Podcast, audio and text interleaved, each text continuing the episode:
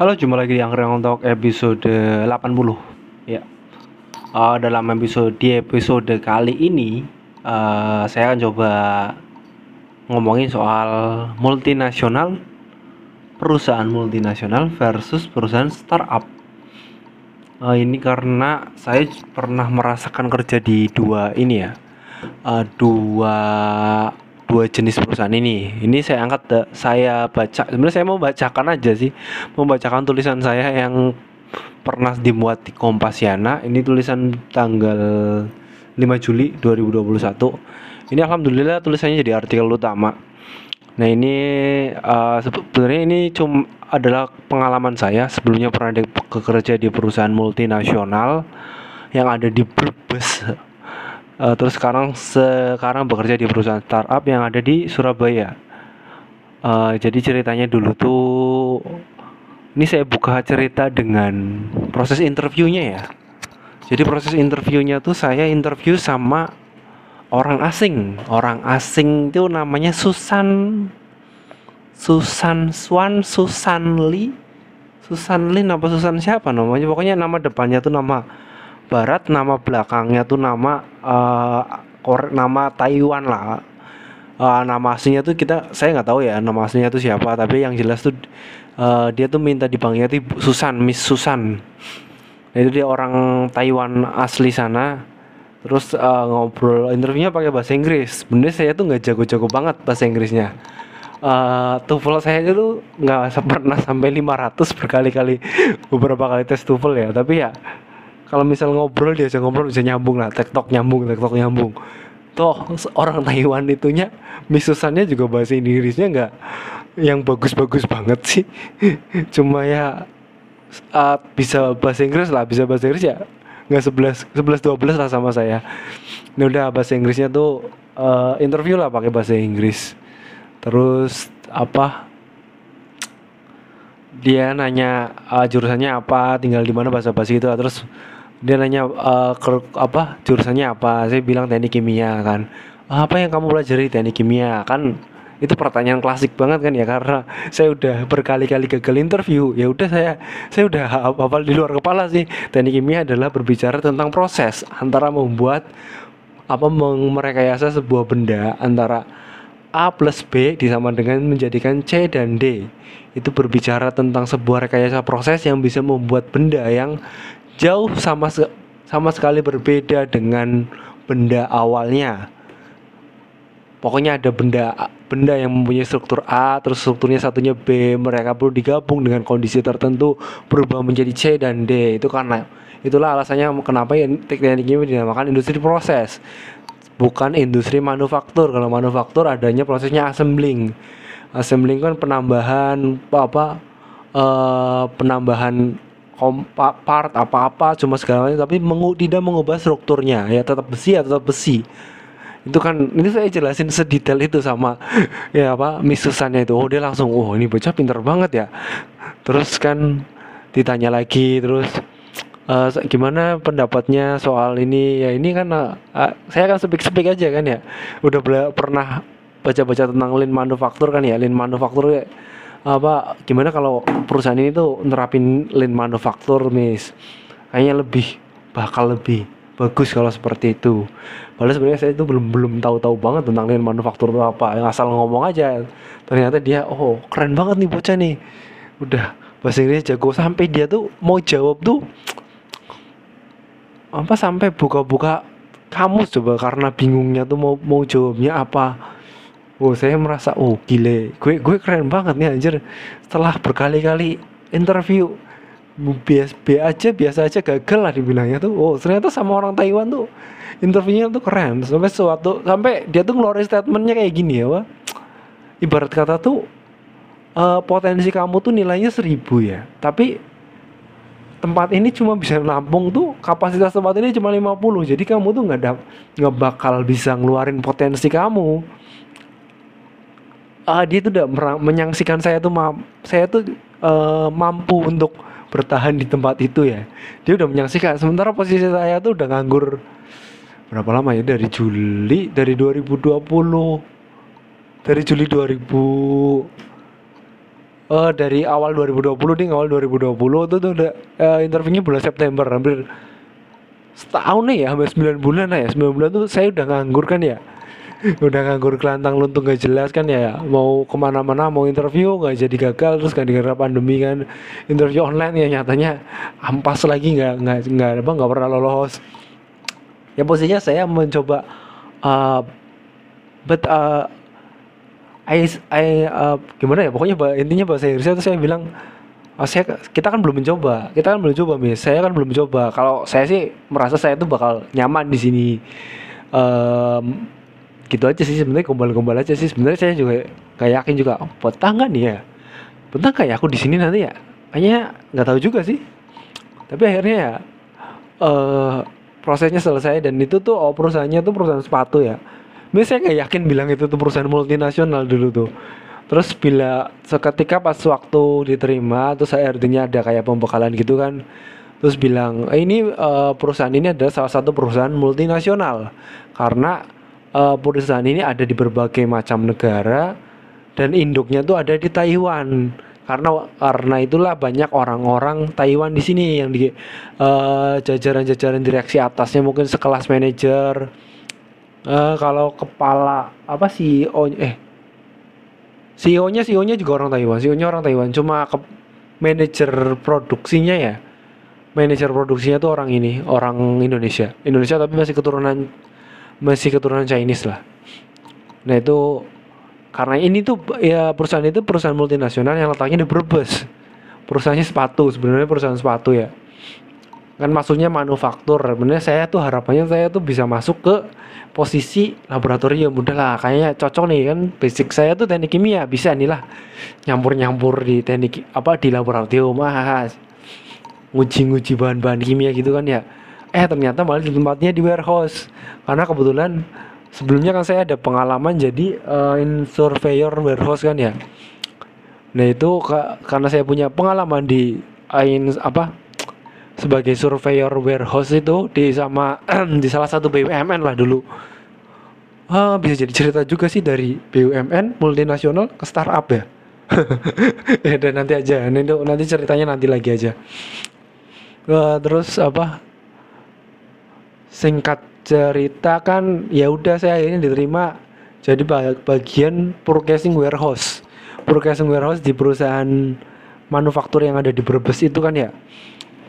Nah, terus satu bulan nih udah nih udah kerja satu bulan nih.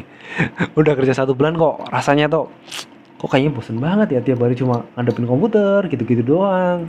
Makanya monoton banget tuh kerjaan. Apa kayak gini? Tapi kerjanya sampai sore tiap hari aduh tapi mak yang bikin pusing itu malah sistemnya ya harus input input data terus ini sih jobdesknya tuh gampang sih cuma input data. Input data kon apa kontak supplier eh kon berarti namanya tuh ya supplier ya bener. Kontak supplier barang bisa dikirim kapan apa apa tapi ya pressernya tuh gede harus dikejar-kejar terus. Padahal kan di situ masih banyak yang baru semua terus uh, kita harus terus bekerja terus terus atasannya yang orang Taiwannya kan ada Susan sama satunya tuh Thomas. Thomas siapa ya? Thomas. Ya Mr. Thomas lah. Dan Mr. Thomasnya itu uh, dia tuh orang disiplin banget sih. Orangnya detail banget sih. Uh, saya pernah saya sering interview apa setelah itu kan saya diinterview juga sama dia. Dia juga kayaknya kagum sama skill speak speak saya yang sebenarnya cuma jago bacot doang sih dan pas pas apa? Pas disuruh kerja kerjanya itu jarang beres kok. Karena saya itu agak lemot ya kalau kalau ini apa paham-paham sistem sistem itu. Orang kayak pak kayak bahasa bahasa coding gitu. Jadi ini nanti buat apa uh, input supplier tuh input stok tuh kayak gini kayak gini kan. Saya kan kalau masalah-masalah komputasi dan coding-coding seperti itu kan agak lemah ya. Jadi jadi sering, sering ini yang lainnya udah pada selar saya belum kelar ada masalah. Terus komputernya juga sering sering trouble sih. Jadi ya ya dimaklumi lah namanya pabrik baru tapi barang-barangnya itu barang-barang lama yang kan itu dulu awalnya pabriknya tuh ada di Tangerang. Terus dari Tangerang mau pindah kan ke Brebes kan. Brebes kan lagi rame-ramenya tuh buat jadi pabrik kan ya. Nah itu barang-barangnya dari Tangerang dibawain semua ke Brebes. Sementara di Tangerang itu udah sekitar sebelasan tahun katanya sebelas apa sepuluh tahun tuh udah ini apa ya udah beroperasi. Nah itu komputer-komputer lama yang dari sana itu dibawa diambil alih terus bawa, ditaruh kok di yang di pabrik di Brebes itu. Jadi ya banyak-banyak komputer yang udah error. Aduh tiap hari itu cuma kerjanya ngontak uh, apa departemen IT ya. Bilang mas ini mas komputernya rusak nih mas. Nggak bisa connect internet apa. Ininya nggak bisa nih sistemnya nih sistemnya nyala udah lah akhirnya nggak nggak ini nggak bisa nggak bisa. Sering errornya terus lah. Udah nih saya udah kerja sebulan nih. Eh nggak nyampe sebulan nih baru berapa minggu tuh udah bosen banget. Dan dilalanya saya tuh kena kor kena covid ya. Kena covid uh, terus satu keluarga kena covid semua. Terus saya kan mau mengajukan cuti kan ya. Mengajukan cuti buat ini apa ngurus orang tua. Orang tua kan harus ada yang ngurusin kan harus isolasi mandiri. Sebenarnya saya juga positif tapi kayak positifnya saya tuh uh, masuknya kategori yang nggak terlalu parah banget sih ya. Cuma badannya lemes-lemes gitu sama hidungnya agak nggak bisa nyium ah nggak bisa nyium bau udah anosmia waktu itu. Tapi ya mau gimana nggak ada yang ngurusin kan. Ya udah saya bolak-balik rumah sakit ke rumah kan itu sampai dua minggu ya. Dua minggu padahal ini apa? Uh, jatah saya belum dapat jatah cuti sebenarnya. Karena kontraknya itu tiga bulan. Baru setelah tiga bulan itu baru bisa jadi karyawan tetap. Karyawan tetap baru dapat jatah cuti. Nah itu karena belum jadi karyawan tetap nggak boleh cuti toh. Nah itu kan saya saya bingung saya sebenarnya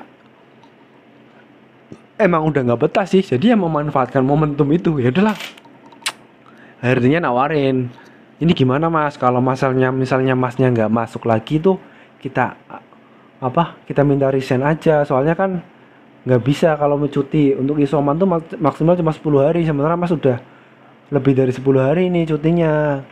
Ya sementara keluarga masih sibuk uh, harus ngurusin keluarga. Tapi ya udahlah. Ya dengan nggak berat hati juga sih karena memang pengen keluar juga. Ya udahlah saya mengajukan resign. Nah udah. Bikin apa surat resign sama HRD-nya ya udah. Udah selesai resign. Dan udah sam, sudah rasanya nggak ada urusan lagi sama pabrik itu. Dan akhirnya balik lagi nganggur. Berkeputusan yang sangat berani ya. Terus ini kan apa ya selama itu uh, ngerjain hal-hal yang saya suka nulis-nulis di kompasnya bikin-bikin podcast kan ya. Kembali ke aktivitas lama. Terus suatu ketika ada dosen saya nih. Dosen saya katanya bikin perusahaan startup. Oh startup keren. Itu baru-baru saya nonton tuh drama Korea startup ya. Setelah resign tuh baru nonton drama Korea tuh. Oh ini namanya startup tuh keren banget ya. Ada apa yang Ngexo Saudalmi yang main itu Suzy ya. Bayi Suzy tuh wah keren banget nih ini oh kayaknya jalanku banget nih bisa diterima startup. Udah saya PDKT PDKT sosok akrab sama dosen saya itu kan. Terus tanya-tanya tanya-tanya ada nggak nih pak lowongan nih? Tapi kan produksinya tuh udah awalnya di Demak ya. Demak Brebes kan saya mikir ah Demak Brebes nih sepele nih. Tapi saya lebih tertarik di marketing yang ada di Surabayanya. Wah kayaknya asik di Surabaya nih. Bisa lah berangkat ke Surabaya. Ya udah akhirnya saya uh, ngirim lamaran terus di kontak segala macam itu agak lama prosesnya. Dari awalnya Januari sampai baru fixnya berangkatnya eh nggak Januari juga ding. Antara Februari ke Maret ya. Maret ya Maret tuh satu bulan hampir satu bulanan ya. Nggak ada kontak kayaknya kayaknya nggak lolos nih. Eh ternyata dikontak lagi. Bulan April diminta berangkat ke Surabaya buat kerja di startup ini. Wow senang nah bayangannya startup nih kayak ini nih. Kayak kayak apa kayak yang ada di ya drama Korea itu. Keren nih. Nanti kerjanya pakai pakai bajunya bebas. Bisa pakai kaos bisa pakai kemeja. Yang di perusahaan multinasional pabrik sepatu juga sebenarnya bebas sih kerja. Ininya seragamnya bisa pakai kaos bisa pakai kemeja pakai sepatu juga. Yang penting pakai ID card nggak ada masalah. Itu sama aja malah nggak ada ID cardnya ini startupnya soalnya startupnya masih baru. Jadi startupnya tuh bergerak di bioteknologi ya. Kalau startup kebanyakan tuh uh, fokusnya ke digital tentang software dan macam-macam dan segala jenis itu ini startupnya fokusnya ke bioteknologi ke bioteknologi karena karena emang dosen saya itu bergeraknya di uh, bidang bioteknologi. Dosen saya itu Pak ini ya, Pak Azim, Pak Maulana Azim. Beliau itu emang emang apa? expert di bidang alga. Nah terus uh, yang di beliau tuh perannya sebagai CTO, Chief Technology Officer. Nah sementara rekan beliau yang ada di Surabaya itu Pak Mas Amak ya, Mas Amak itu uh, perannya sebagai CEO, Chief Everything, eh Chief Everything, Chief Executive Officer.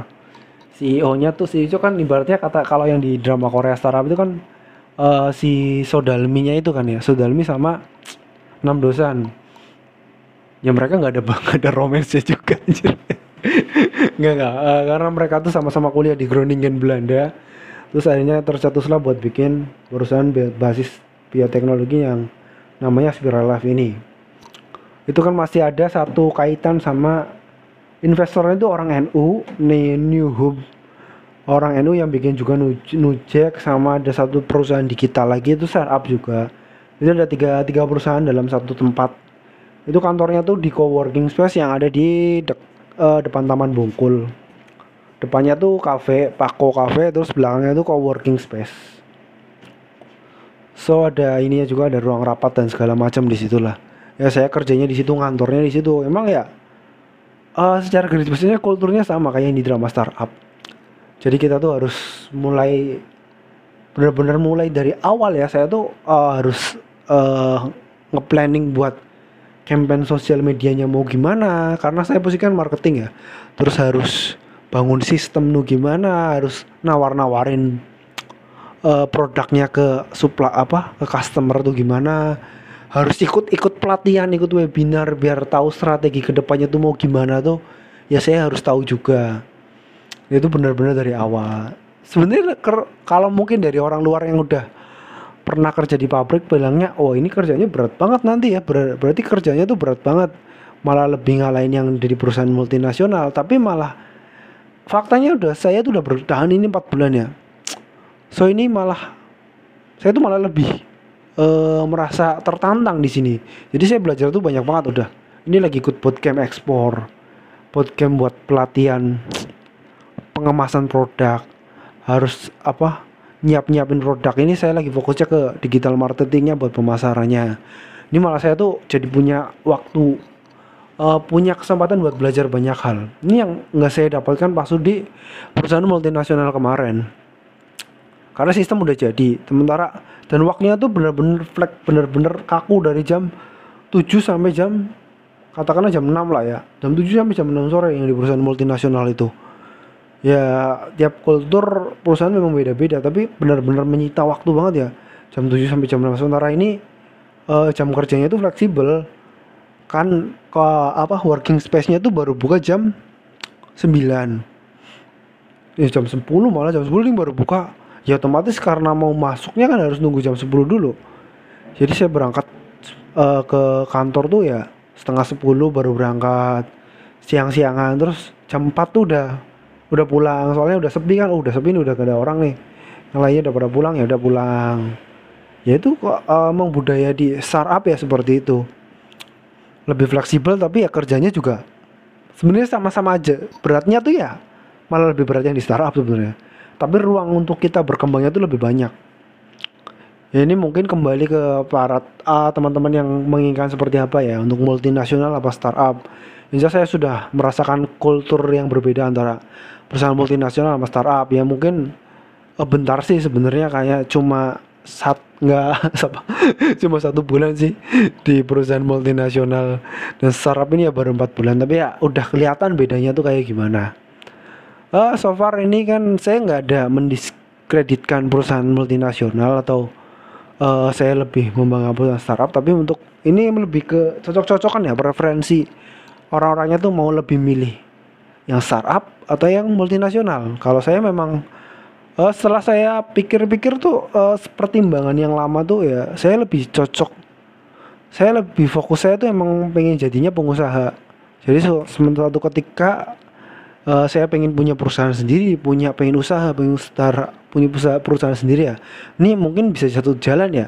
Uh, saya pengen jadi founder startup meskipun saya belum tahu startupnya nanti perusahaannya seperti apa. Tapi ya udah saya belajar dulu mengamati gimana sih kalau mau bikin startup tuh seperti apa prosesnya tuh seperti apa kesulitannya gimana yang asiknya tuh di mana. Ini saya masih mencoba menyerap banyak ilmu dari sini. Someday uh, kalau memang sudah waktunya ya saya sudah akan berani untuk bikin perusahaan sendiri dan menjadi bos sendiri. Amin. Semoga uh, impian saya itu bisa terwujud kayaknya cukup sampai di sini untuk episode kali ini udah sampai 20 menit ya teman-teman nih. Satu episode bisa sampai 20 menit padahal cuma ngomong sendiri. Uh, terima kasih sudah mau mendengarkan. Wassalamualaikum warahmatullahi wabarakatuh